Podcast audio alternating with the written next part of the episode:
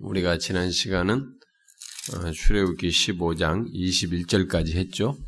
어, 그러니까 오늘은 출애굽기 15장 22절부터 해가지고 16장까지 끝내도록 합시다. 16장까지. 자, 15장 22절부터 16장 끝절까지 우리 한 절씩 교독해서 교독하면서 봅시다. 모세가 홍해에서 이스라엘을 인도하며 그들이 나와서 수르 광야로 들어가서 거기서 사흘 길을 걸었으나 물을 얻지 못하고 마라에 이르렀더니 그곳 물이 있어서 마시지 못하게 했음. 그 이름을 말하라 하였다. 백성이 모세에게 원망하여 이르되 우리가 무엇을 마실까 하매 모세가 여호와께 부르짖었더니 여호와께서 그에게 한 나무를 가리키시 그 물에 던지니 물이 달게 되었다. 거기서 여호와께서 그들을 위하여 법도와 율례를 정하시고 그들을 시험하시지. 이르시되 너희가 너희 하나님 나 여호와의 말을 들어 순종하고 내가 보기에 의를 행하며 내 계명의 귀를 기울이며 내 모든 규례를 지키면 내가 애굽 사람에게 내린 모든 질병 중 하나도 너희에게 내리지 아니하리니 나는 너희를 치료하는 여호와임이라. 그들이 엘림에 이르니 거기에 물샘 열둘과 죽는 나무 이른 가루가 있는지라. 거기서 그들이 그 물 곁에 장막을 지니 이스라엘 자손은 온 회중이 엘림에서 떠나 엘림과 시내산 사이에 있는 신광야에 이르니 애굽에서 나온 후 둘째 달 15일이라.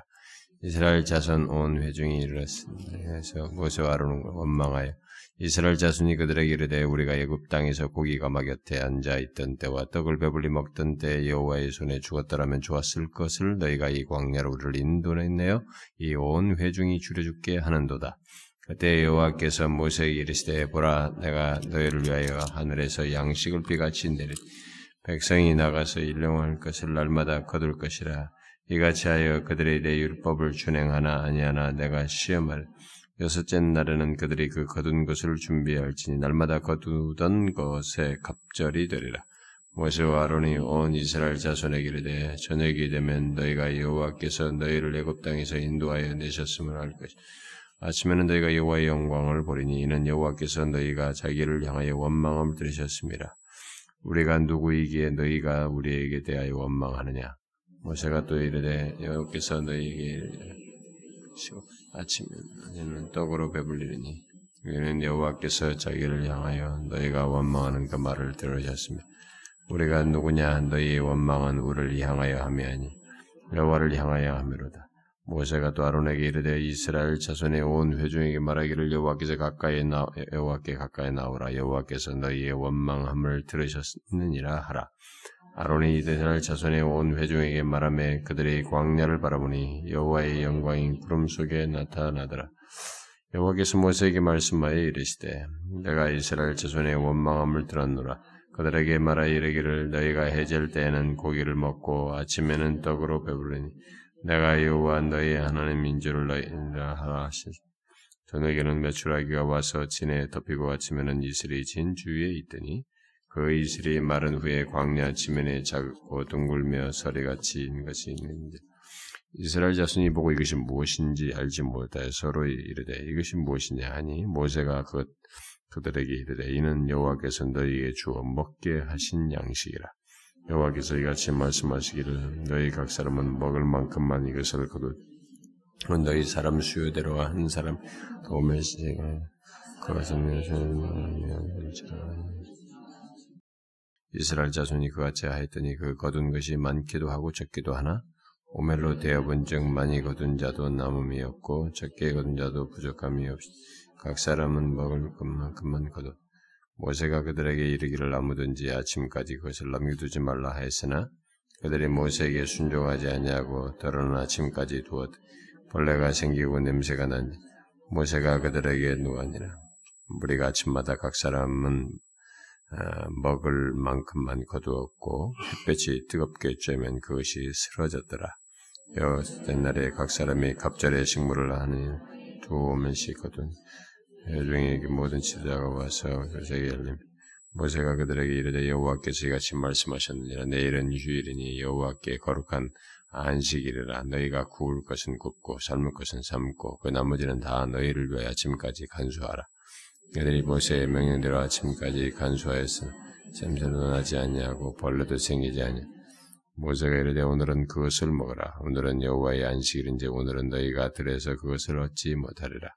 여섯째는 오늘 너희가 그것을 거두되 일곱째 날은 안식일인 그날은 없으리라 하였으니 일곱째 날에 백성들 어떤 사람들이 거두러 나갔다가 얻지 못하니라. 여호와께서 모세에게 이르시되 어느 때까지 너희가 내 계명과 내 율법을 지키지 아니하 볼자다 여호와가 너희에게 안식일을 준물로 있었째 날은 이틀 양식을 너희에게 주는 것이니 너희는 각기 처소에 있고 일곱째 날은 아무도 그의 처소에서 나오지 말지니라. 그러므로 백성이 일곱째 날에 안식 이스라엘 자손이 그의 이름을 만나라 하였으니 하였으며 가시 같이 희고 맛은 꿀 섞은 과자 같았더라. 모세가 이르되 여호와께서 이같이 명령하시고 이것을 오멜에 채워서 너희 대대의 후손을 위하여 간수하 이는 내가 너희를 애굽 땅에서 인도하여 낼 때 광야에서 너희 먹인 양식을 그들에게 보이기 위함이라 하고 또 모세가 아론에게 이르되 항아를 가져다가 그 속에 만나 한 오매를 담아 여호와 앞에 두어 너희 대대로 간수하라. 아론이 여호와께서 모세에게 명령하신 대로 그것을 증거판 앞에 두어 간수하게 하여 사람이 사는 땅에 이르기까지 이스라엘 자손이 40년 동안 만나를 먹었으니 곧 가나안 땅 접견에 이르기까지 그들이 만나를 먹었더라. 오늘 10분의 1 에바이. 오늘 그 읽은 이 16장 어, 이 내용 그리고 이 15장도 뭐 마찬가지입니다만은 어 제가 그 우리 교회에서 그 광야에 대해서 어 아니 우리 수련회 가서 광야에 대해서 두 번 연속 2년 동안 광야에 대해서 말씀을 전할 때 이 부분을 좀 조금 상세하게 다뤘습니다. 특별히 16장을. 참 이 광야라고 하는 것이 하나님의 백성들에게 이 광야라고 하는 어떤 그런 시기가 있다라고 하는 것, 여기서 이스라엘 백성들의 여정에서도 광야가 있었던 것 같이 또 예수님에게서도 광야가 있었던 것 처럼 또 우리들의 삶 속에서도 광야가 있다는 것, 그런 것들이 성경이 계속 말하고 있기 때문에 성경에서 일종의 광야 신학이라고 할 만한 것이 있어서 그것을 다 했습니다. 했는데 제가 하나만 이제 못한 것이 예수 그리스도의 그 광야의 경험, 예수 그리스도의 삶 속에 있는 광야를 또 그것 안에서 성취된 어, 우리의 어떤 그 내용들을 좀 더 살피지 못한 것이라든가 히브리서의 말씀을 대체적으로 많이 참조했습니다만은 히브리서에서 말하는 신자들에게 있었던 광야에 대해서 그 이후 어, 광야의 삶과 그것에 따른 그 이후의 내용들을 뭐 이런 것들을 좀 다루지 못한 것이 상당히 아쉽지만은 그래도 대략 그 광야 신학에 대해서 여러분들 얘기했습니다. 근데 그 내용 중에 이 16장이 아주 중요한 부분 중에 하나예요.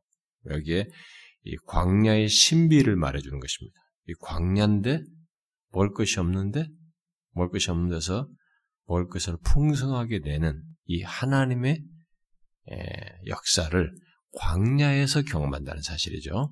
음, 바로 그런 신비스러운 광야의 신비에 해당하는 내용을 여기서 말해주고 있어서 음, 우리가 지금 뭐 성경 공부 시간에 한 과목으로 개설되어 있으니까 뭐 원하는 사람들은 공부를 해도 되겠습니다만은 이미 그 상세하게 좀 다룬 바가 있기 때문에 여기서는 전체적인 흐름 차원에서만 내용을 다루도록 하겠습니다.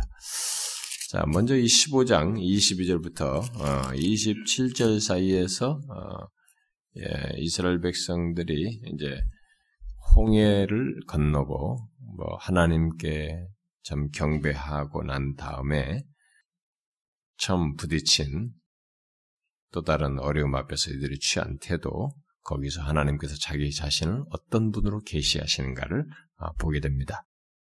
하나님께서는 예, 이스라엘을 애굽에서 나오게 하셨을 뿐만 아니라 홍해를 건너게 하심으로써 아, 자신이 어떤 분이신지 이미 충분히 아주 인상 깊게 계시해 줬습니다. 이스라엘을 위하는 용사요. 뭐 그들이 그러잖아요. 여호와는 용사시니 여호와는 그의 이름이시로다. 뭐 15장 3절에서 자신이 막 노래하고 그랬습니다. 또 2절에 여호와는 나의 힘이요 노래이며 나의 구원이시로다. 그는 나의 하나님이시니 그는 내가 그를 찬송할 것이다. 이렇게 그들은 하나님이 자기 자신을 계시한 바를 확실하게 확인하고 절절하게 보고 그 하나님을 노래했습니다. 그랬을 때 이렇게까지 자기 자신들을 지키시고 보호하시고 이끄셨던 하나님, 자기를 위해서 이스라엘 백성들을 위해서 싸우시는 그 하나님을 경험했을 때, 아 하나님은 이제 그런 가운데서 자기 자신들을 이렇게 철저하게 보호하시는 분이시다라는 것을 아주 인상 깊게 이렇게 보았습니다. 아, 체험적으로 봤어요. 아, 경험도 하고 뭐 아주 절절하게 보았습니다. 자, 그러면은 그런 경험들이 다음에도 어, 유효해야죠. 어, 그것이 우리에게 그 하나님이 굉장히 중요한 분으로 여전히 어떤 상황에서도 믿고 신뢰하며 따라야 할 분이지 않습니까?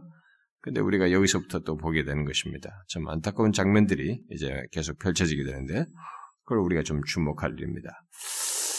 아, 이제 하나님께서는 그들을 모세에게 어, 모세를 처음 호렙산에서 만났을 때, 시내산에서 처음 그를 대면했을 때 말씀하신 대로 시내산에 너희 백성들을 다 일로 데려오게 이끌 것이다라고 했던 그 시내산으로 이제 가야 되죠. 예, 그 약속하시 말씀하시기 때문에 그쪽으로 이끌고자 하셨습니다.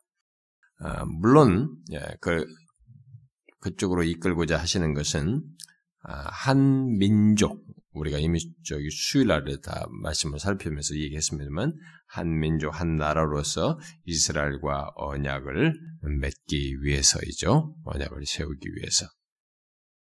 그런데 그 시내산으로 가기까지는 좀 시간을 요하는 거죠. 이게 좀 거리가 있습니다. 시내산까지 거리가 있단 말이에요.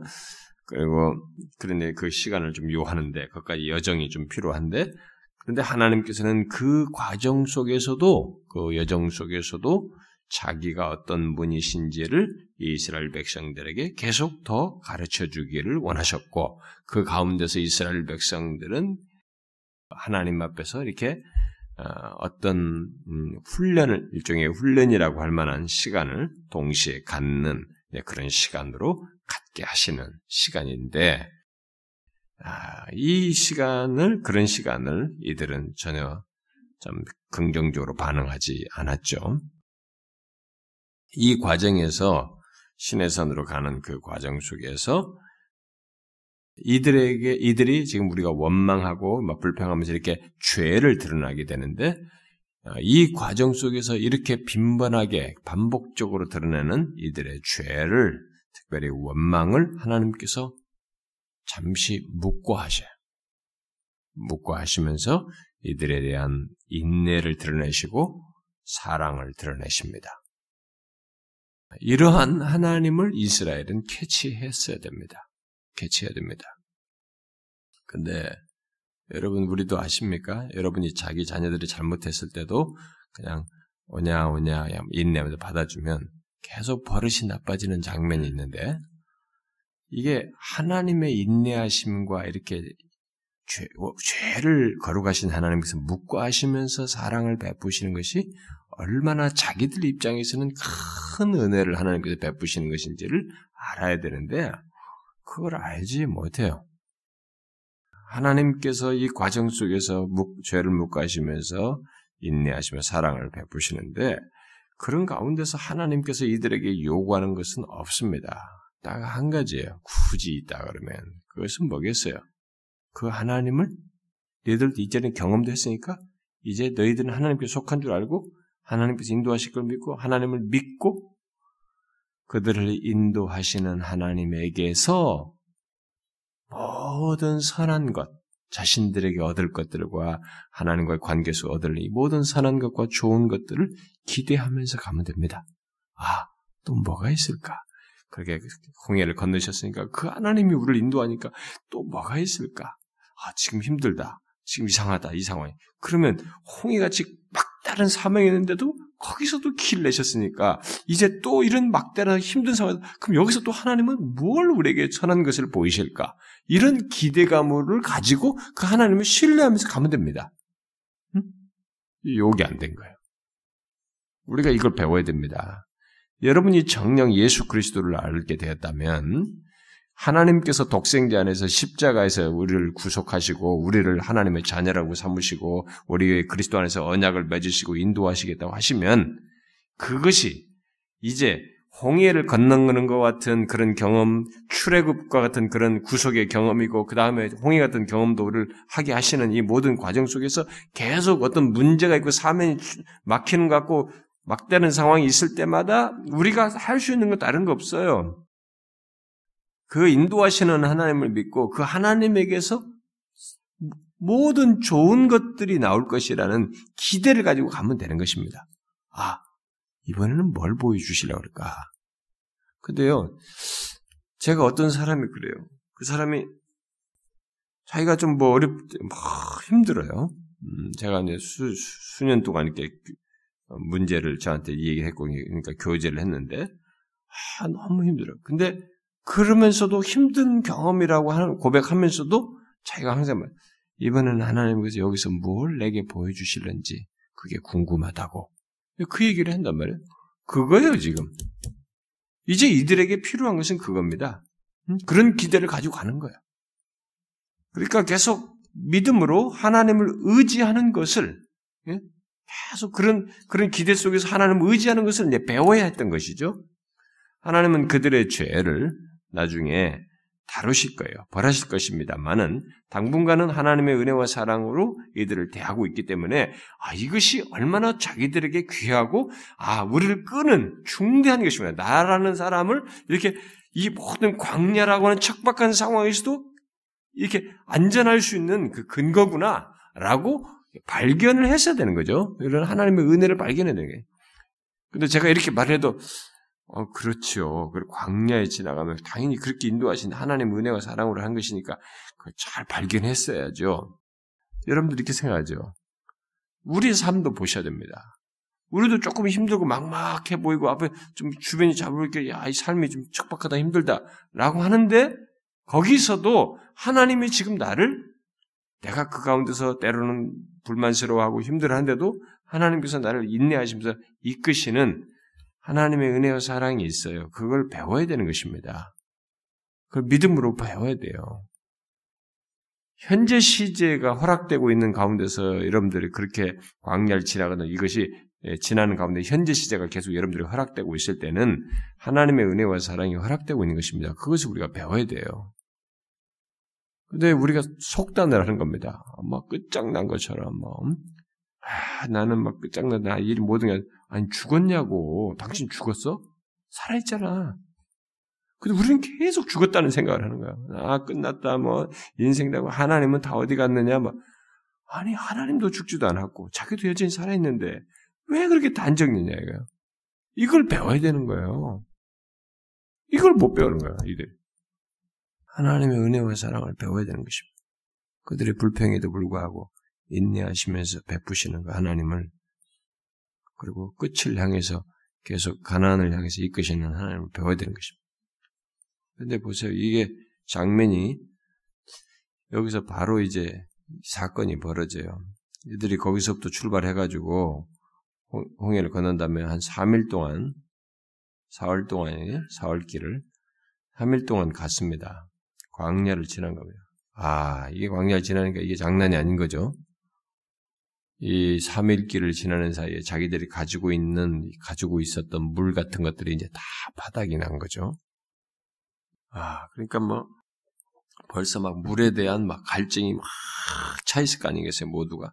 아, 그런 차에 물을 발견했습니다. 근데 딱 먹으려니까 못 먹네. 너무 쓴 거예요. 너무 써서 못 먹는 것입니다.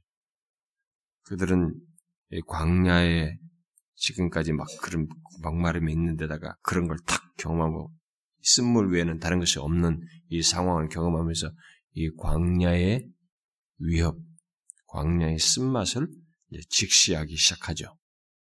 그런데 뒤에 26절에 가서 하나님께서 애굽 사람들에게 내린 질병 중 하나도 내리지 않겠다는 이런 말씀을 하시는 걸 보게 될 때 아마 이들의 생각을 읽고 이런 얘기로 약속을 하시는 것이라고 보는데 그렇다면 이들은 이런 쓴맛을 보면서 바로 자신들이 질병에 걸릴 것들, 응?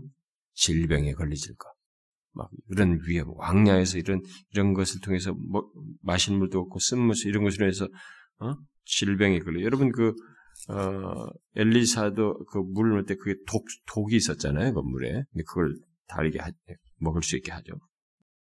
그런 것처럼 이제 이게 자기들은 이제 질병에 걸릴 것들을 생각했던 것 같습니다. 그러니까 하나님께서 그런 약속을 뒤에서 하시는 거죠. 게다가 그런 질병을 생각할 때 이 광야에서 자신들이 경험할 이런 걸 생각하면은 애굽에는 그래도 의사라도 있지. 여기서는 뭐 어? 자기들이 뭐 이렇게 그런 것을 애굽에 전적으로 의존해왔던 노예들이라 음, 그런 게 없었단 말이에요. 그러니까 여기서는 질병에 걸리면 뭐 손도 쓸 수 없을 것이라는 생각을 하면서 쓴맛에다가 그런 생각까지 막 쫙 일어나니까 어떻게 돼요? 원망하는 것입니다. 그래서 모세에게 원망을 했어요. 아, 그들은 마치 모세가 마실 물을 줄 수 있는 자처럼 생각했는지 모세에게 말하죠. 우리가 무엇을 마실까? 어? 우리가 무엇을 마실까? 모세에게 말했어요. 아, 그래서 모세는 항상 해왔던 대로 하나님과 백성 사이 중보자로서 백성들의 불평을 하나님께 아뢰죠. 모세가 여호와께 부르짖었더니 여호와는 아니 모세는 중보자로서 이거 이거 이것이 자기의 주된 일이에요. 그런 문제가 있으면 그걸 가지고 와서 하나님 앞에 부르짖고 하나님께 아뢰는 것이습니다. 그 불평을 하나님께 전달했어요. 그러자 하나님께서 한 나무를 가르쳐서 던지도록 했습니다. 던지라고 말씀하신 것이죠. 그에 따라서 이 모세가 그 나무를 이제 던지게 되죠. 그러니까 어떻게 됐어요? 물이 달게 됐습니다.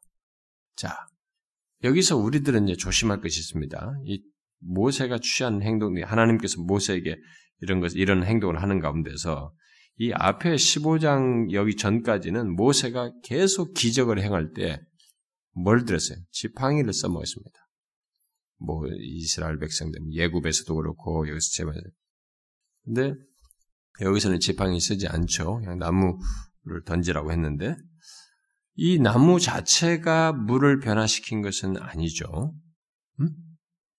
그럼 우리는 생각이에요. 아, 이게 뭐 쓴물에는 어떤 나무, 효염이 있는 나무가 있나? 네, 우리는 이제 그런 것을 자꾸 증명해보고 싶어하고 그런 것이 있을 거라고 생각합니다. 근데 그건 아니에요. 이것은 그저 믿음을 격려하기 위한 어떤 상징적인 도구에 지나지 않죠. 오히려 그렇게, 그런 것을 하는 겁니다. 그냥 그런 것 자체가 변화시키지 않는다는 걸 드리는 것이죠. 오히려 정상적이라면 그동안 써왔던 지팡이를 펴서 명령을 하거나 그걸로 탁 지팡이로 물을 친다거나 이렇게 하면 오히려 더 적절할 건데 여기서는 그런 걸 하지 않는단 말이에요. 왜요? 이렇게 지팡이를 사용하지 않는 것은 마치 이들이 가지고 있는 지팡이에 대한 이렇게 축적되면서 뭐겠어요? 지팡이가 마치 어떤 마렉이라도, 마렉이라도 있는 것처럼 생각하지 않도록 그렇게 생각지 않도록 하기 위해서 아, 그런 것이죠.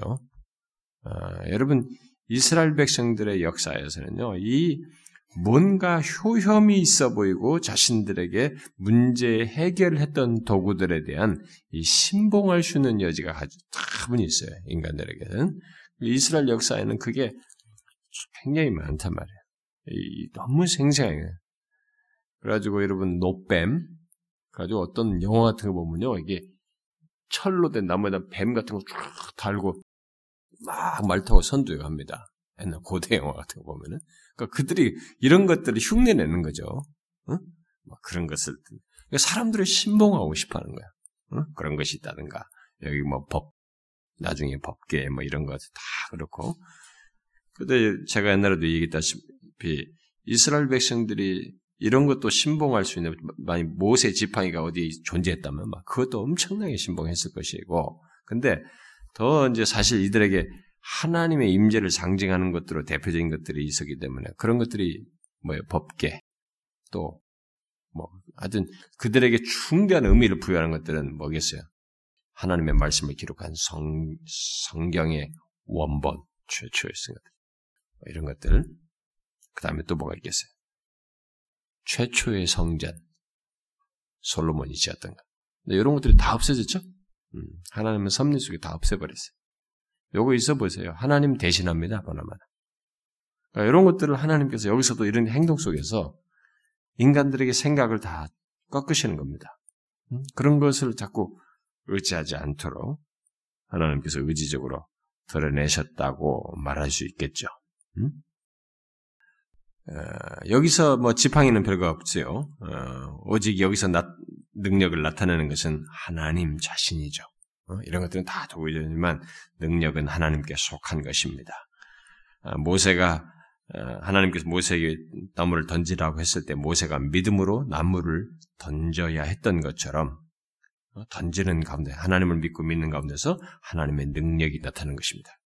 그렇게 하나님을 경험할 수 있는 거죠. 모세가 이렇게 했던 것 했던 것처럼 하는 가운데서 우리는 하나님을 경험하는 겁니다. 뭐예요?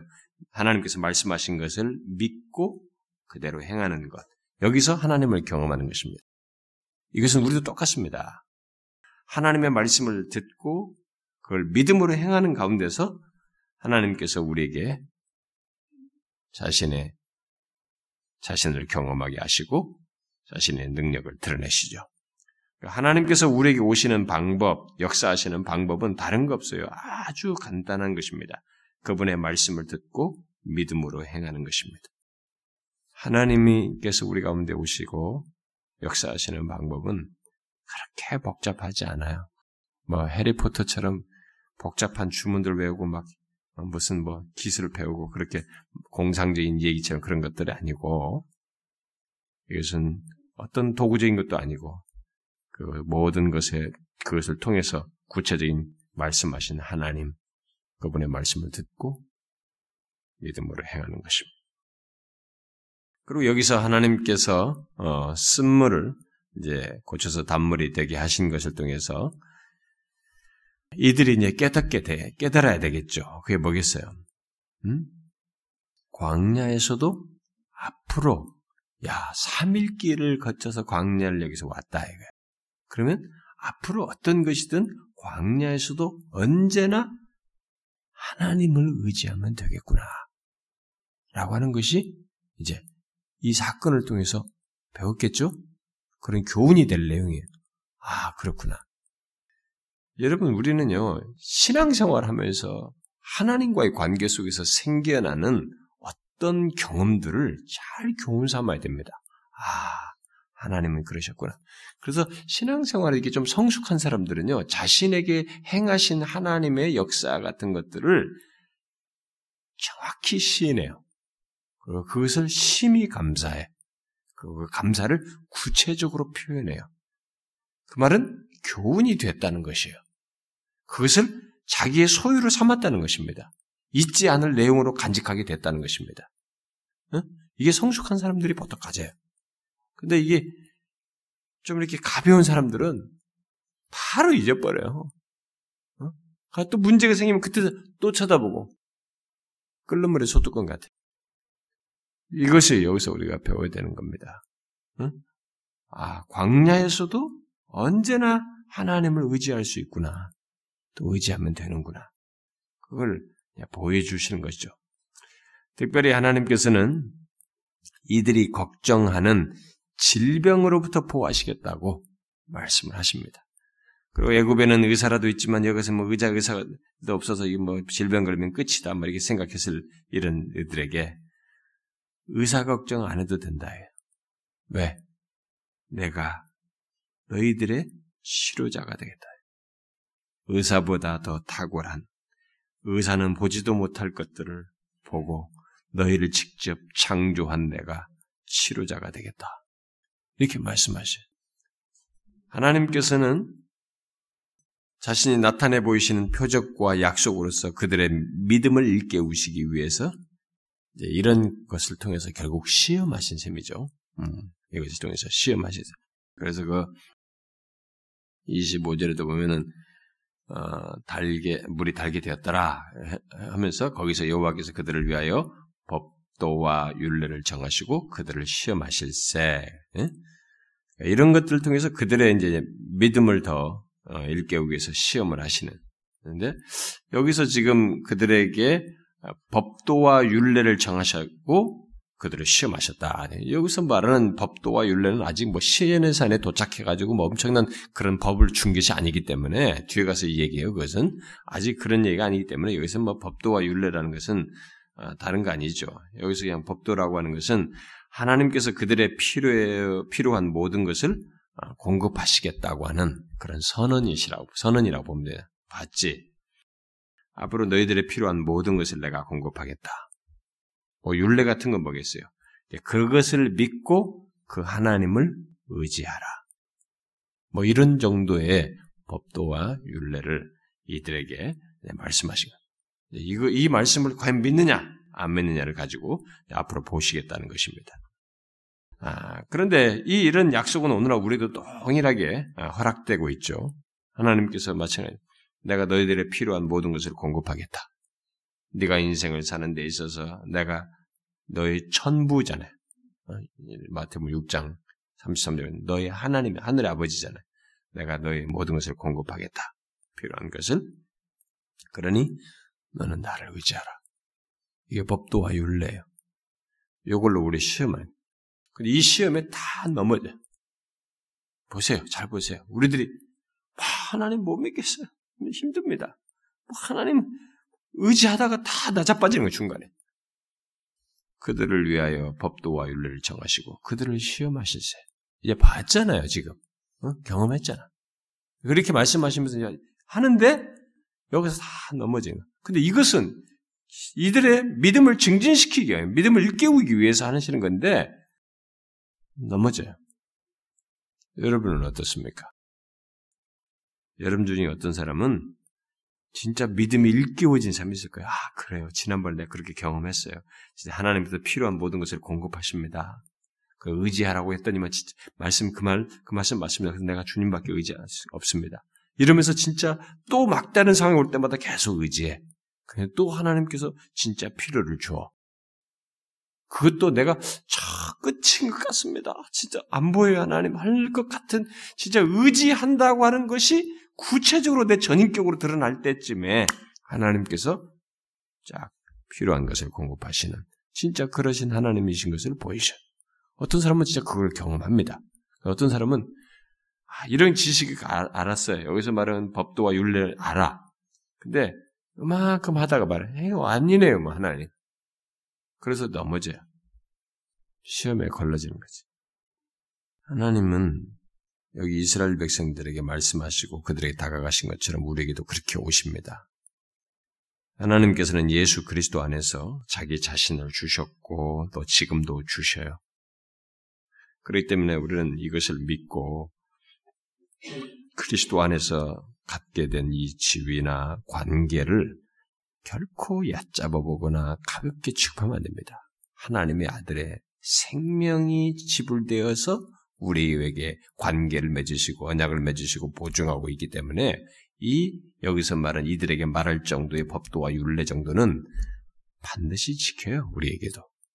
그걸 우리가 믿어야 되는 것입니다. 하나님이 치료자이시라고 하는 것 여기 이제 나오죠. 음? 내가 너희를 치료하는 여호와입니다. 예?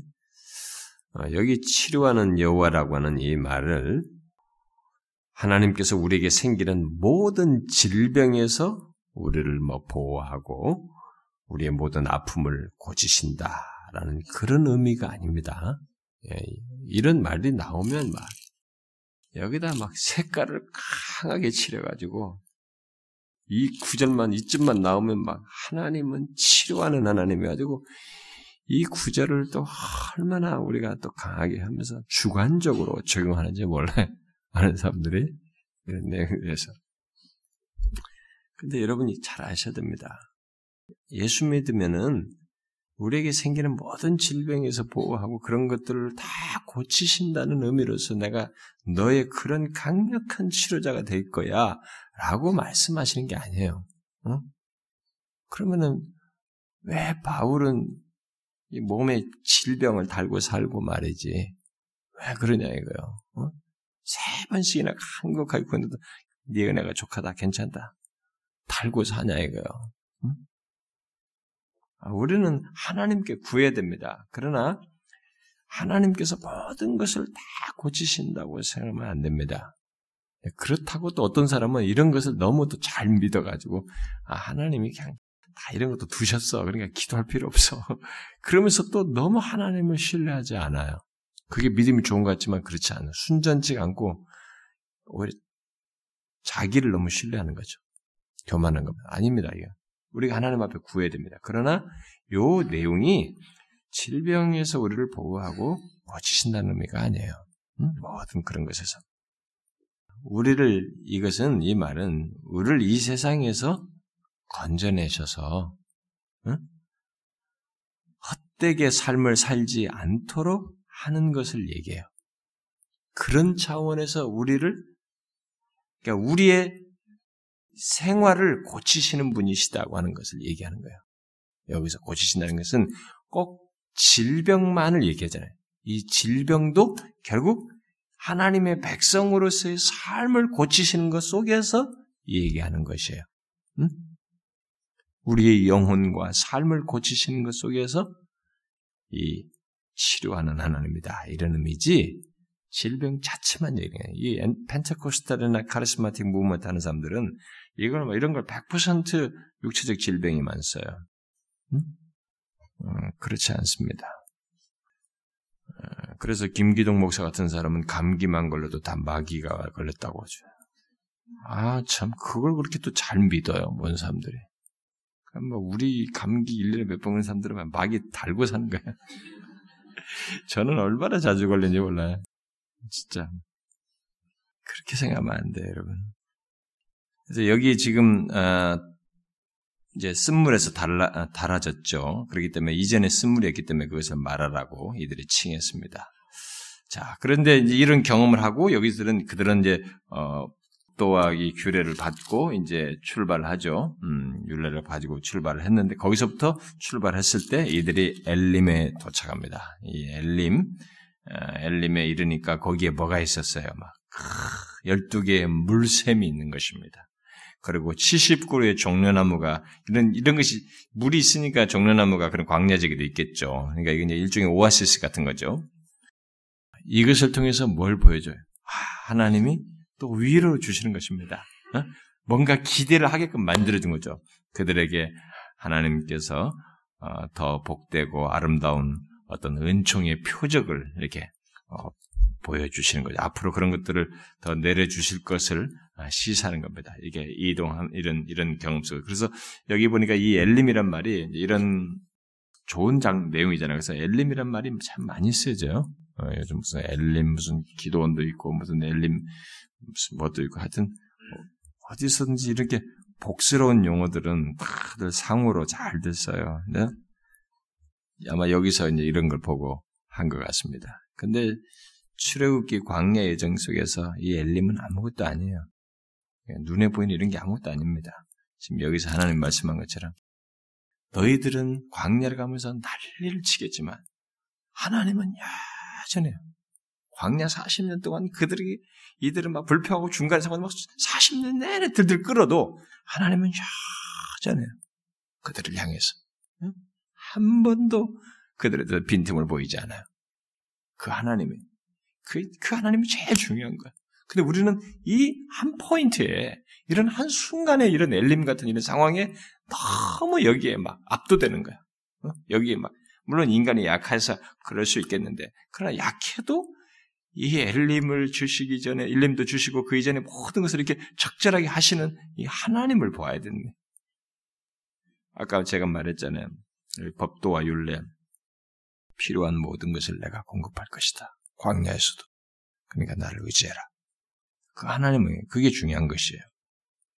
자, 그런 차원에서 여기 이제 이런 것이 진행 중에 있는 것입니다. 자, 그 다음에 이제 16장 전체를 이제 보도록 합시다. 이 내용이 참 중요한 내용이 많은데, 이 제가 광야에서 했기 때문에 간단하게 하고, 사실 여기는 신학적으로도 연결시키면 깊은 내용들을 많이 다룰 수 있는데, 전체적인 내용의 흐름에서만 얘기하겠습니다.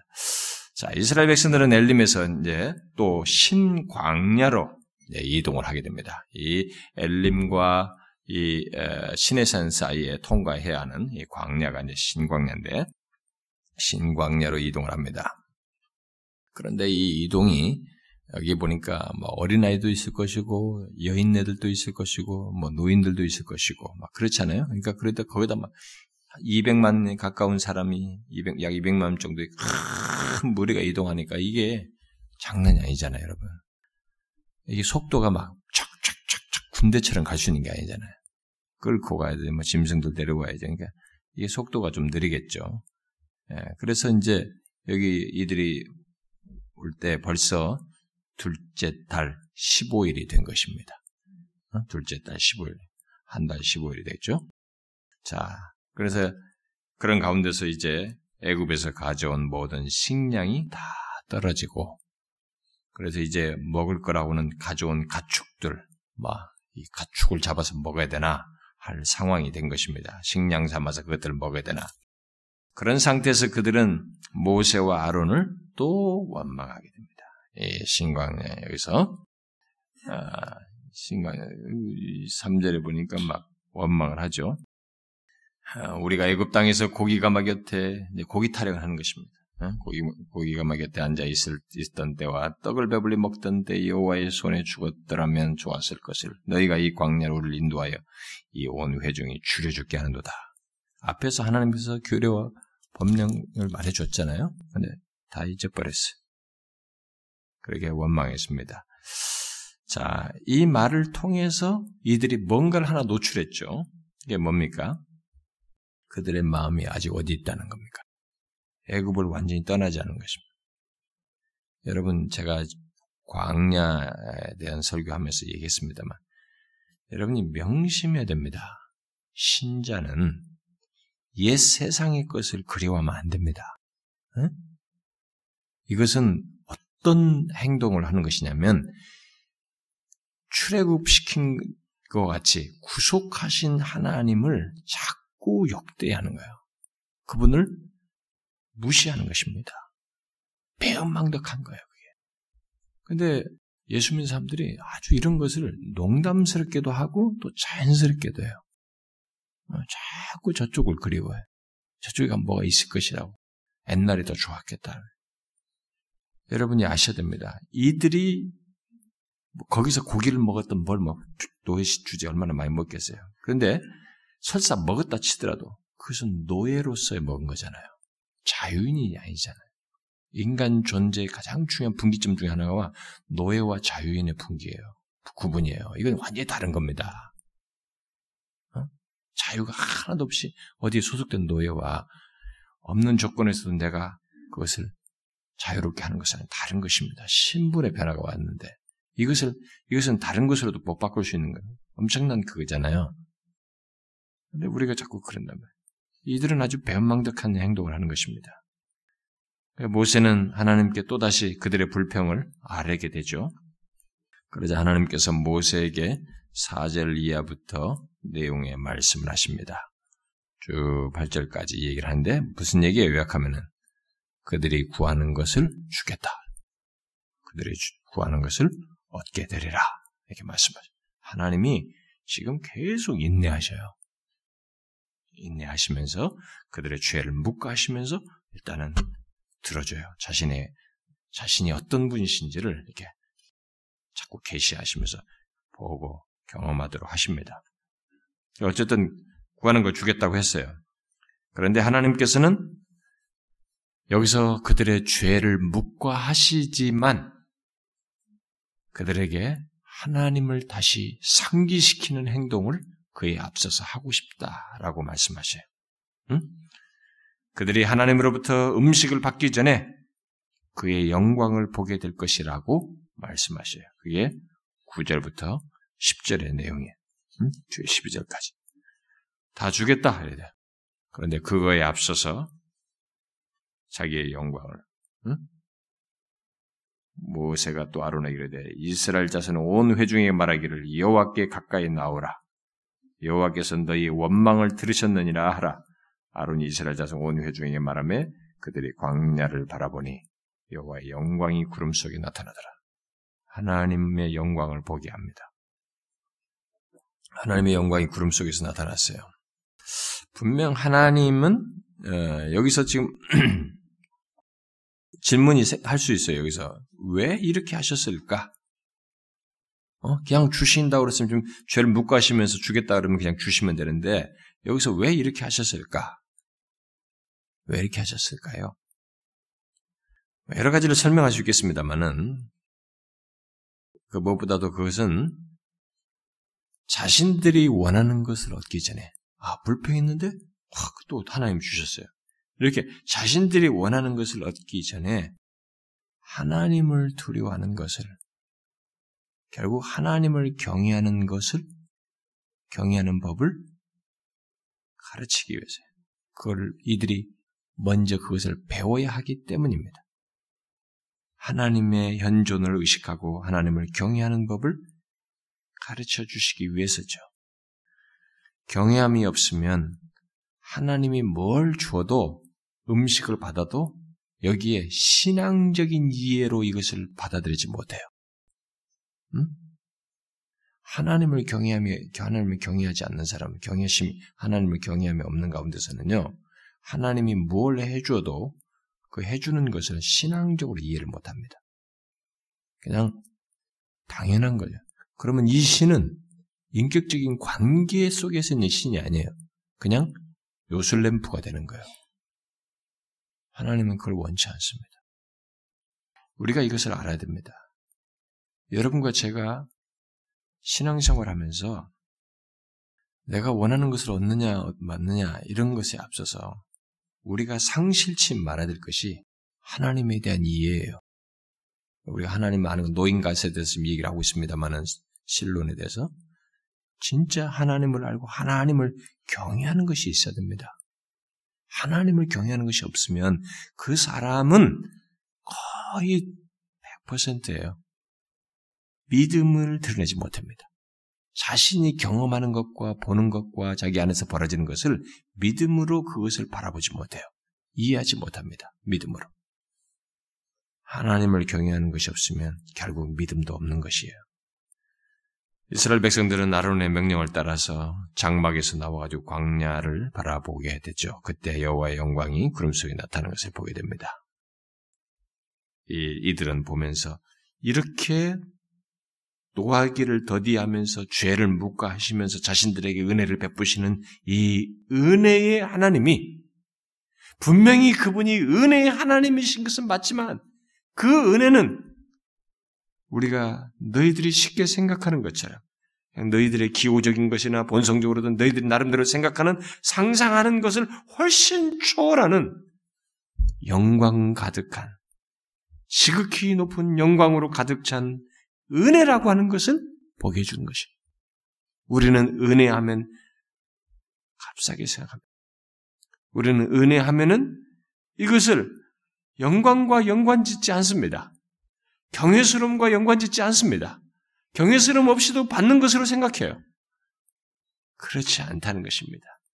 그들이 생각하는 것 훨씬 이상으로 지극히 높은 영광으로 가득 찬 은혜이며 경외함을 가지고 받아야 할, 생각해야 할 은혜라고 하는 것을 나타내시는 것이. 그러고 나서 그날 저녁에 하나님이 진짜 일을 하셨습니다. 매출하기 때가 진에 떨어지었습니다. 그 지역에는요, 매출하기, 동풍이 이런 바람에 의해서 떨어, 떨어뜨리게 하는, 떨어지게 되는 이런 실질적인 사실이 그쪽에는 있다고 그래요. 근데 매출하기 때가 진에 딱 떨어졌습니다. 그들은 그것들을 이제 그저 줍기만 하면 되는 거죠. 음. 또 다음날 아침에는 이슬이 진 주위에 쫙 있게 됐는데 그 이슬이 마르자 광야 지면에 바로 작고 둥글고 서리같이, 서리같이 가는 것이 덮여지게 됐습니다. 예. 이것을 나중에 이들이 31절에서 만나라고 어, 부르게 되는데 만나에 해당하는 것이 거기에 촥그 다음날 아침에 깔렸어요. 어떤 사람은 여기 만나의 이 히브리 말의 만, 히브리어로, 히브리어로 만의 뜻이 아무것도 아니다. nothing이다. 이렇게 그것을 의미한다고 말하기도 합니다. 그러니까 그렇게 여기서는 이것이 무엇이냐 아니죠. 이게 뭐야? 이게 뭐야? 그러니까 이들은 하찮게 여기더냐. nothing으로 여기고 아무것도 아닌 것으로 이게 뭐야 도대체? 이렇게 이스라엘 백성들이 처음에 만나를 아주 가볍게 보았다는 거죠. 어. 예, 그, 런 호칭이 여러 가지 이 설이 많습니다. 이 아람어에서 왔다는 등뭐 별 말이 많은데 어쨌든 만나를 이들이 가볍게 보았다는 것을 시사한다는 겁니다. 그런데 모세는 뭐라고 그랬어요? 거기에 대해서 15절에 모세가 그들에게 이르되 이것이 무엇이냐 이들이 말했을 때 모세가 뭐라고 그래요? 여호와께서 너에게 주어 먹게 하신 양식이다. 하나님이 주신 양식이다. 그렇게 말했습니다. 그들은 그것을 거두었습니다. 어떤 사람은 많이 거두고 어떤 사람은 적게 거두었습니다. 그런데 오멜에 이렇게 데워보니까 네? 그릇에 데워봤단 말이에요. 많이 가지고 있는데 데워보니까 많이 거둔 자도 남지 않고 적게 거둔 자도 남지 않는 아주 신비스러운 일이 벌어졌습니다. 제가 그때 수련회 때 이 얘기했습니다. 이게 광야의 신비라. 광야에서 하나님이 광야의 경험 동안에 우리에게 보이시는 것 중에 하나가 부족함 없음이에요. 많이 했어도 적게 했어도 부족하지 않았다는 거예요.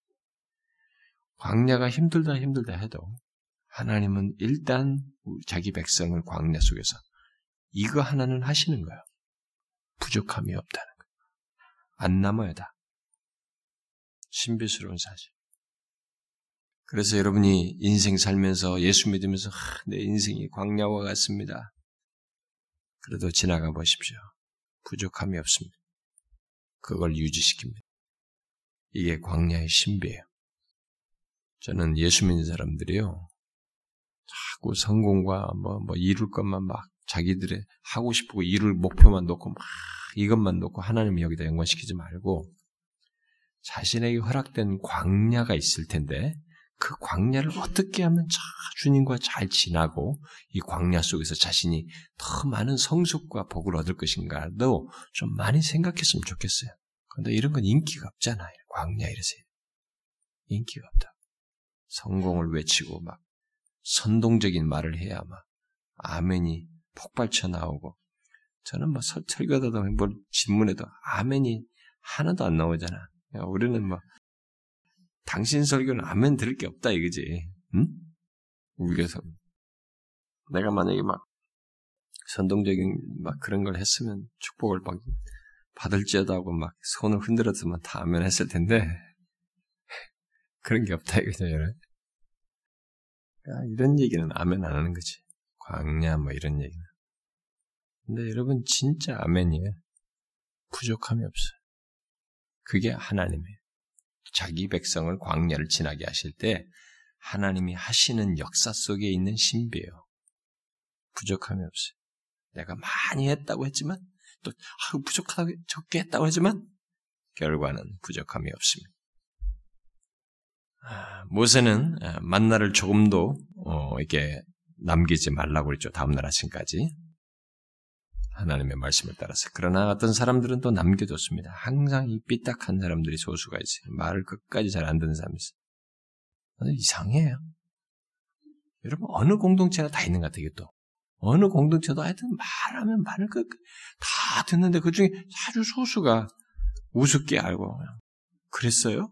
못 알아듣는 것처럼. 말 안 듣고. 이것도 언제까지 좀 이렇게 하라 그러면 끝까지 개기고.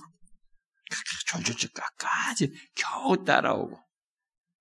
나야 뭐 목사님 인간이니까 뭐몇 번은 권면하고 좀 그러지만 하나님은 참 오래 참으시겠지만 사실 나는 참기 힘들어요.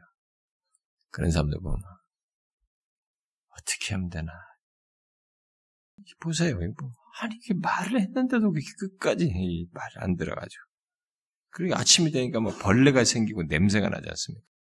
다 얘기했어요. 그러니까 어떤 사람은 부정적인 거, 말안 들어가지고 생기는 그 고통을 경험하고 나서 나는 그때는 한번 따라가 보겠다고 하는 식으로 꼭 그렇게 버티는 사람들이 돼. 왜 그러냐, 이게. 왜 이렇게 짐승처럼 예수 믿으려고 그러냐, 이게. 좀 인격적으로 따르고 말씀하면, 아, 하나님 말씀은 100%니까 믿고 좀 가야 되는데, 왜 끝까지 개기냐, 이거. 어? 말을 해도.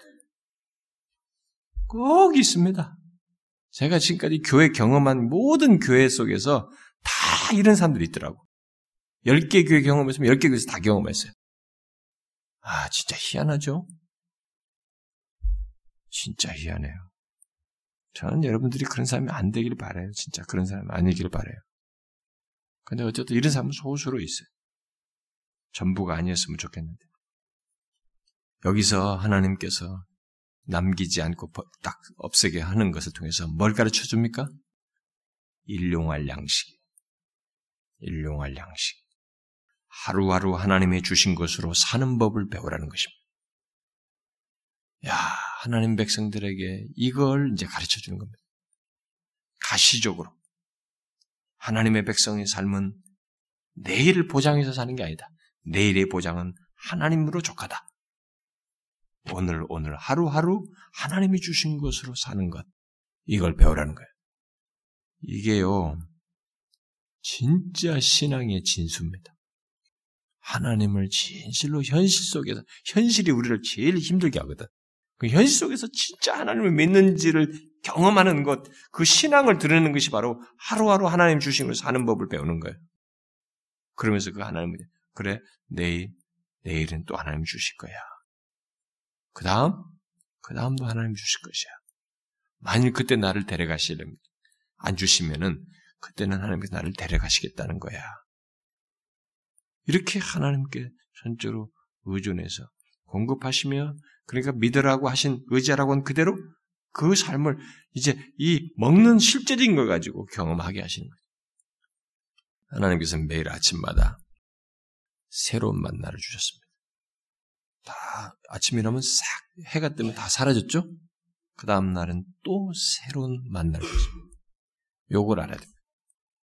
이 사람들은 나중에 진리하잖아요. 막 이것밖에 없느냐, 막 부추가 마늘이 어떻고 어떻고 막 이런 거 다 불평하잖아요.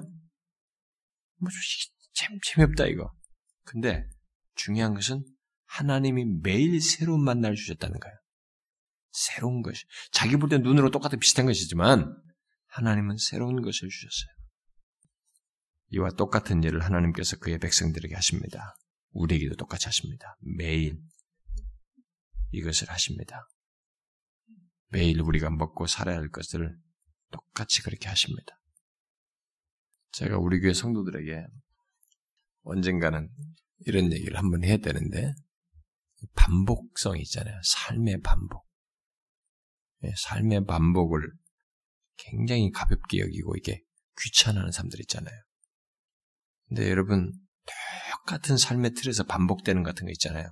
아침에 가니까 만나가 있네. 또 가져서 또 먹고 또 가니까 또 있네. 삶이 단조로하고 그리고 공급받는 것도 너무 오토매틱하고 되니까 너무 반복적인 거 무례해 보이고 답답해 보이고 그런 것 같은 거 있죠. 이때 사단이 딱 들어옵니다.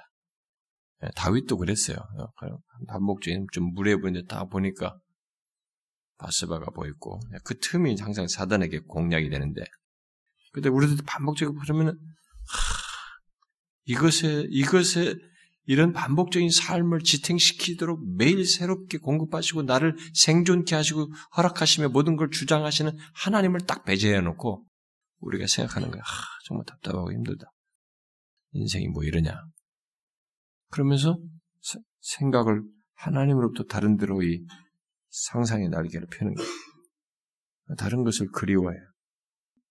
요 틈이 사단이 들어온 틈이에요. 어, 특히 뭐 젊었을 때는 아, 이럴 때는 좀 어디야 어, 뭐 없을까? 어, 좀 신선하고 재밌는 거 없을까? 어, 훌쩍 떠나고 싶고 떠나고 싶고 가끔 그러잖아요. 어떤 사람은 진짜 틈만 나면 무슨 말 있으면 탁 떠나고 싶다는 거. 인간의 본능 속에는 그게 있습니다. 힘들면 손 다 내려고 떠나고 싶고. 근데 여러분 일을 악물고 한 가지를 생각하셔야 됩니다. 그런 생각할 때. 그 현재는 하나님이 허락하셔 준 거예요. 오늘 새로운 만나를 주고 새로운 날을 주셨고 새로운 다스림과 인도 속에서 여러분들이 허락되고 있는 것입니다. 똑같은 틀이고 똑같은 삶의 환경 같지만 그렇지 않습니다.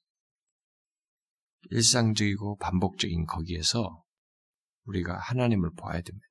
그거 안 보면은 자꾸 뭔가 떠나고 싶고 뭔가 뭐 새로운 거 하고 싶고 훌쩍훌쩍 자꾸 조금만 있으면 팍 벗어나고 싶은 거예요. 어떤 사람은 있는다고 하잖아요. 어? 틈만 나면. 결혼했는데도 그런 생각 나와요.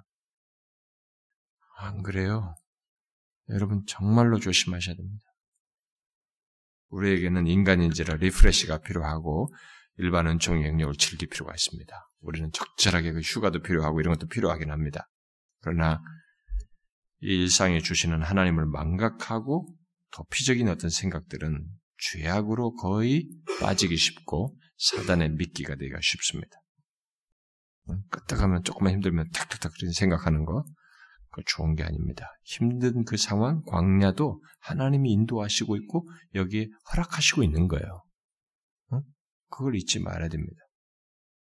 그런데 여기서 만나를 주시면서 하나님께서 여섯, 여섯째 날은 일곱째 날 것까지 함께 거두라, 두 오멜씩 거두라 그랬죠? 왜냐하면 7일째는 거룩한 안식일이기 때문이다. 그랬습니다. 근데 여러분이 여기서 머리가 툭 돌아가야 됩니다. 어? 안식일? 안식일이 저 뒤에서 나오는데?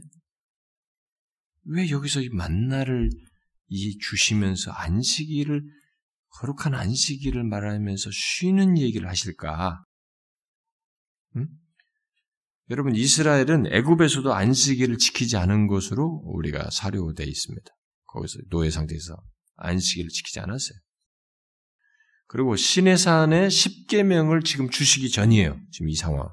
그러니까 이전에도 애굽에서 지키지 않았고 시내산에 아직 10계명을 받기 전이고 그러니까 이런 아직 안식일의 중요성이 그, 어, 특별히 이렇게 이들에게 선포되지 않았는데 지금 여기 안식일의 중요성이 언급된단 말이에요.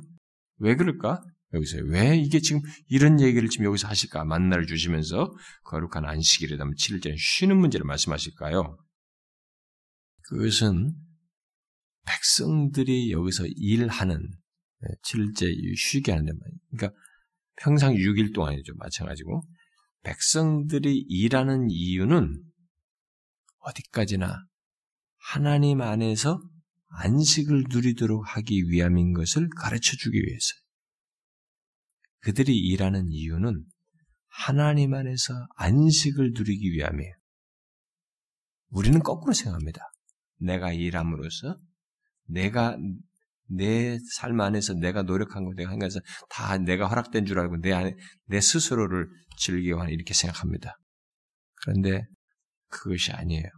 여기서 만나 얘기하면서 이 얘기를 하고 있기 때문에 먹고 사는 것 그런 가운데서 먹는 것과 함께 쉬고 안식하는 걸 얘기하고 있기 때문에 그러면서 제 어? 안식일을 거론하고 있기 때문에 그들이 일하는 이유는 하나님 안에서 안식을 누리도록 하기 위함. 그러니까 이제 일하고 하나님 안에서 안식해야 돼. 우리가 나중에 이제 주일날 이런 것도 안식, 뭐 주일 개념이나 이런 것도 우리들이 모든 일할 때 일하는 것도 하나님 안에서 안식을 누리기 위해서 일을 그만큼 하는 것이고 그 안에 다른 것들의 피로도 채우는 것입니다. 이런 것들을 망각하고 자꾸 자기 스스로 이런 안식을 이뤄보겠다고 어? 쉬지도 않고 주일까지 일한다거나 뭐 이렇게 이렇게 하는 것들인데 그게 다 자기를 망쳐요. 그래 했는데 병들어. 뭐야 그러면? 많이 벌어서 좀 누르려고 하는데 내 몸이 못 쓰게 되면 어떻게 돼? 어리석은 짓이에요.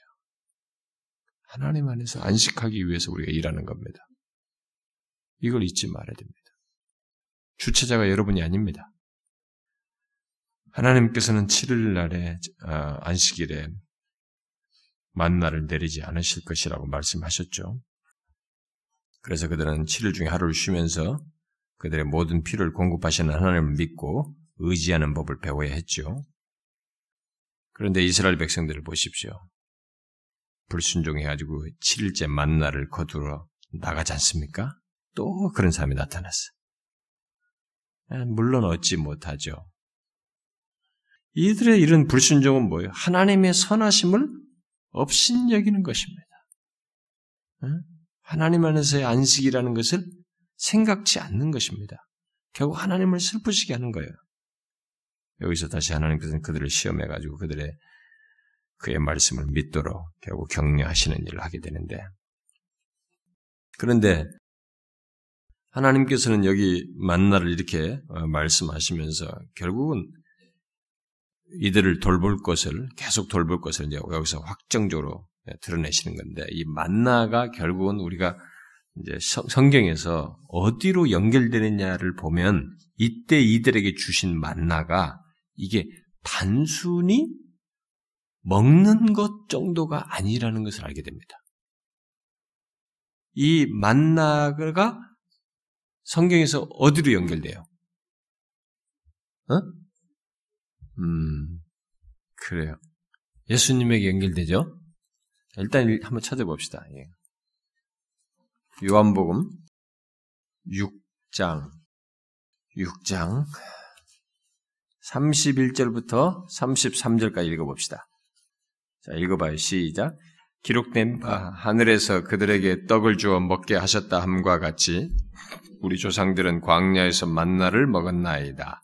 예수께서 이르시되 내가 진실로 진실로 너에게 이르니 모세가 너에게 하늘로부터 떡을 준 것이 아니라 내 아버지께서 너희에게 하늘로부터 참떡을 주시나니 하나님의 떡은 하늘에서 내려 세상에 생명을 주는 것이니라. 내 아버지께서 너에게 하늘로부터 참떡을 주시나니 하나님의 떡은 하늘에서 내려 세상에 생명을 주는 것이라. 그러면서 41절에 보니까 이제 자기가 하늘에서 내려온 떡이라고 말한 것을 가지고 시비를 거는데 결국 예수님이 하늘에서 내려온 떡으로 얘기하시죠? 하늘에서 내려온 산떡으로서 예수님을 얘기합니다. 그렇다면 이 만나가 여기서도 모세가 너에게 하늘에서 준 떡이 아니고 아버지께서 너에게 하늘로부터 참떡을 주신다고 하면서 지금 이제 예수 그리스도 안에서 이 만나를 매치를 시킬 때 그렇다면 이들이 처음 만나를 먹을 때도 이 만나는 어떤 성격이 있었던 거예요? 하나님의 돌봄인데 만나를 주서 그들을 돌봄인데 바로 참떡이신 예수 그리스도 안에서 돌보는 것이에요. 자기 백성은 이런 그리스도를 중심에 둔 언약적인 문맥을 가지고 있어요. 언약적인 관계 속에 있어요. 그러니까 이스라엘은 진정한 만나이신 예수 그리스도로 인해서 언약 가운데서 돌봄을 받을 것이다. 이렇게 만나를 먹게 될 것을 계속적으로 먹게 될 것을 말씀하시는 거죠. 근데 그러므로 이들은 이 만나를 먹을 때 단순히 먹는 이 물질 입에서 맛으로 도는 이 만나만 생각할 것이 아니고 그들은 뭘 생각이 돼? 그 속에 담긴 하나님의 선하심을 맛보아야 하는 것이죠. 만나 속에서. 그 물, 음식으로서의 그것만이 아니라 그 속에 담긴 하나님의 선하심을 맛보아야 되는 것입니다. 특별히 예수 그리스도로 인해서 언약 가운데 그들을 돌보시는 이 하나님을 그렇게 하시는 하나님의 선하심을 맛보아야 했던 것입니다. 하나님의 선하심을 맛보알지어다 성경도 이제 시편 기자도 예수 그리스도께서 어, 자신을 하늘에서 내리는 참독으로 말씀하시면서 자신 안에서 내리시는 하나님의 은총으로 우리의 삶도 유지된다는 사실을 말해줍니다. 결국 우리도 똑같은 문맥 속에 있어요. 우리도 예수 그리스도 안에서 우리의 삶이 유지되는 것입니다. 이 참떡이신 예수 그리스도 안에서 우리의 삶이 유지되는 게 결국 생명까지 생명이 생명 얻는 것까지 영생을 얻는 것까지 얘기하는데 현재의 살, 삶에서부터 영생을 얻는 이것이 바로 예수 그리스도 안에서 예수 그리스도 안에서 참떡이신 예수 그리스도 안에서 얻는 것으로 얘기합니다. 그러니까 만나와 똑같은 성질이 참떡이신 예수 그리스도 안에서 그대로 다 있던 거예요. 그러면 예수 그리스도 안에서 하나님의 선하심을 맛볼 수 있고 예수 그리스도 안에서 우리의 생명의 유지도 가능하고 예수 그리스도 안에서 하나님도 우리를 돌보신다고 하는 모든 내용이 다 내포되어 있는 것입니다. 우리는 이것을 믿어야 되는 거죠. 그러니까 우리는 이, 이 모세 당시에 이들이 받았던 그런 떡보다도 더 확실한 하늘로부터 내려온 참떡을 소유 받은 먹게 된 그런 사람이죠. 여기서 참떡이신 예수 그리스도를 먹게 됐다는 것은 예수 그리스도를 믿는다는 말과 같은 맥락이에요. 예수 그리스도를 믿는 자는 바로 그 참떡이 먹는 자인 것이죠. 바로 그분 안에서 우리는 이런 우리의 삶이 유지되고 영생으로 나아가게 돼요. 이 땅에서부터 영생을 얻어 누리고 궁극적인 영생으로 나아가게 되는 것이죠. 바로 이 참떡이신 예수 그리스도 때문에 그래요. 마르지 않는 우리의 육신적인 생명을 일시적으로 지탱시키는 것이 아니라 영원히 지탱시키시는 참떡이신 예수 그리스도 때문에. 그래서 우리는 예수 그리스도 안에서 하나님의 선하심을 맛보아야 되는 것입니다. 하나님의 사랑이 얼마나 큰지, 나에 대한 하나님의 은혜가 얼마나 큰지를 보아야 되고, 우리 같이 악한 자를 향해서 노하기를 더디하면서 은혜를 베푸시는 하나님의 선하심이 얼마나 지극한지를 동시에 봐야 하는 것이죠. 여러분 오늘 우리가 이 만나에 대해서 얘기를 많이 했습니다. 만나에 대해서는 정말로 신학적으로도 얘기할 게 많습니다. 교훈적으로도 많습니다. 근데 진짜 우리는 확실한 만나를 소유했습니다. 이들은 매일 매일 매일 새로운 만나를 보면서 그걸 가지고 하나님의 공급을 확인했지만 우리는 우리도 똑같이 그런 매일매일 확인하는 요소가 이 땅에서의 삶의 형석, 삶의 성질상에서 그런 것이 있지만 우리는 영원히 가라지 않는 참떡이신 예수 그리스도를 소유했습니다. 그가 매일 매일의 연장선상에서 영원으로까지 우리를 인도하신다는 것, 살게 하신다는 것을 우리에게 이미 자신을 내어 줌으로써 참떡으로 내어 줌으로써 증거하셨어요. 그러니까 우리는 그분 안에서 진짜 믿어야 되는 것입니다. 매일같이 하나님께서 우리에게 이 만나를 주시듯이 삶을 이끄시고 우리를 지탱시켜 주시고 영혼으로까지 이끄실 것이라고 하는 것을 믿어야 되는 것입니다. 이걸 확고히 믿어야 됩니다. 광야의 길을 지나가는 기간 동안에 우리는 이 믿음으로 가야 돼요. 이 예수 그리스도 안에서 허락된 이, 이 참떡, 생명의 떡을 소유했다고 하는 사실 속에서 믿음으로 지나가야 돼요. 이들이 광야 동안에 만나가 떨어지지 않죠? 음, 우리도 똑같습니다. 가나안에 들어가기까지 그런 것처럼 우리는 계속해서 영광으로 나아가기까지 계속 그러할 겁니다. 이 믿음을 가지셔야 됩니다. 기도합시다. 하나님 아버지 감사합니다. 하나님께서 우리에 대하여 어떤 분이신지를 다시 한번 주의 말씀을 통해서 상기하게 해주시니 감사합니다. 우리는 변덕스러울지 몰라도 하나님은 우리에 대하여 여전하시고 언약에 신실하시며 우리에게 그렇게 매일같이 한결같이 새로운 만나를 매일 주실 만큼 자기 백성들에 대해서 신실하신 분이십니다.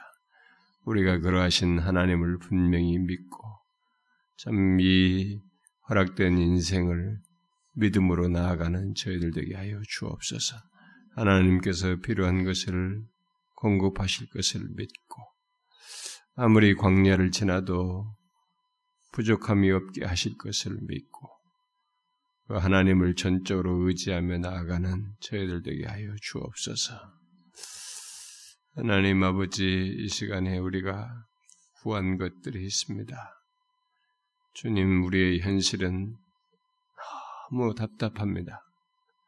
하나님께서 간섭하지 않으시면 우리가 이 세상에 벌어지는 일들 속에서 어디서도 마음 둘 데가 없고 안정과 확신을 가질 자리가 없습니다.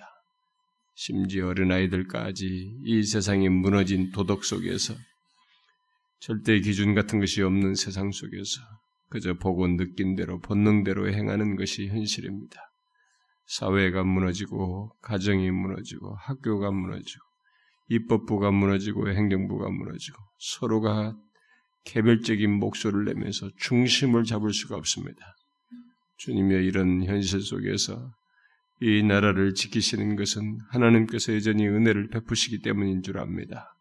주여 우리가 그래도 이런 모든 상황에서 주만을 바라보며 은혜를 구하오니 이 나라를 불쌍히 여기시고 참이 나라를 하나님의 뜻을 대변할 그런 위정자들을 세우시고 그런 가운데 하나님 너무나 이 북한과의 관계 속에서 묘한 것들이 많습니다.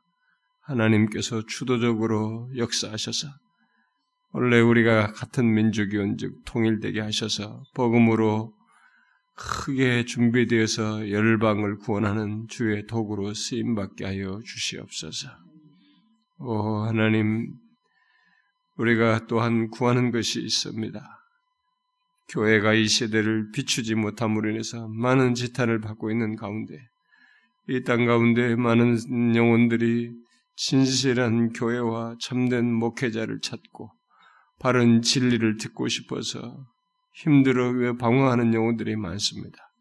하나님 아버지여 주께서 지금도 자기 백성들을 두시고 안타까운 심령으로 하나님이여 참된 교회들을 진실한 종들을 통해서 세우기를 원하실 터인데 주님이여 진실로 이 땅 가운데 그런 종들을 많이 일으키셔서 방방곡곡에 세워주시고 그것을 위해서 몸된 교회가 쉼없이 기도하고 조금이나마 미랄이 되어서 하나님이여 많은 참된 교회들이 세워지는데 하나님의 도구로 쓰임받는 저희들 되게 하여 주옵소서. 이것을 위해서 몸된 교회가 크게 마음을 품고 기도하며 참 매절하게 이 교회가 사는 것이 민족이 사는 것인 줄 알고 기도하며 힘쓰는 저희들 되게 하여 주옵소서. 오 하나님 우리가 구한 것들을 들어주시옵고 정말 몸된 교회가 하나님 앞에 진실하게 정 바르게 서서 이 시대를 비추는 교회로 쓰여질 수 있도록 이끌어 주시고 우리 교회에 속한 모든 지체들도 교회에 복 주시는 하나님 그 가운데서 각각에 속한 모든 지체들도 은혜와 복을 더하시는 것을 경험하게 하여 주시옵소서. 주님 우리들이 각각이 여기 나온 살아가는 지체들의 형편과 처지가 있사옵고 저들이 정신적으로 영적으로 하나님의 갈급하고 필요한 것이 있으며 육체적으로 하나님의 어려움과 문제들이 있고 현실적으로도 답답하여서 하나님 앞에 구하는 것들이 있을 터인데 주여 그런 것들을 살펴서 채워주시고 고치시고 회복시키시며 우리의 삶을 인도하시며 미래의 길을 여시고 하나님의 결혼과 또 자녀들의 장래와 이런 모든 것도 개입하셔서 주님이 우리 가운데 계셔서 선하신 뜻을 따라 이끄시고 계신 것을 믿음으로 보며 나아갈 수 있도록 도와주시옵소서. 우리 스스로 판단하지 아니하고 우리를 이끄시는 하나님께 전적으로 의지하며 나아가는 저희들이 되게 하여 주옵소서.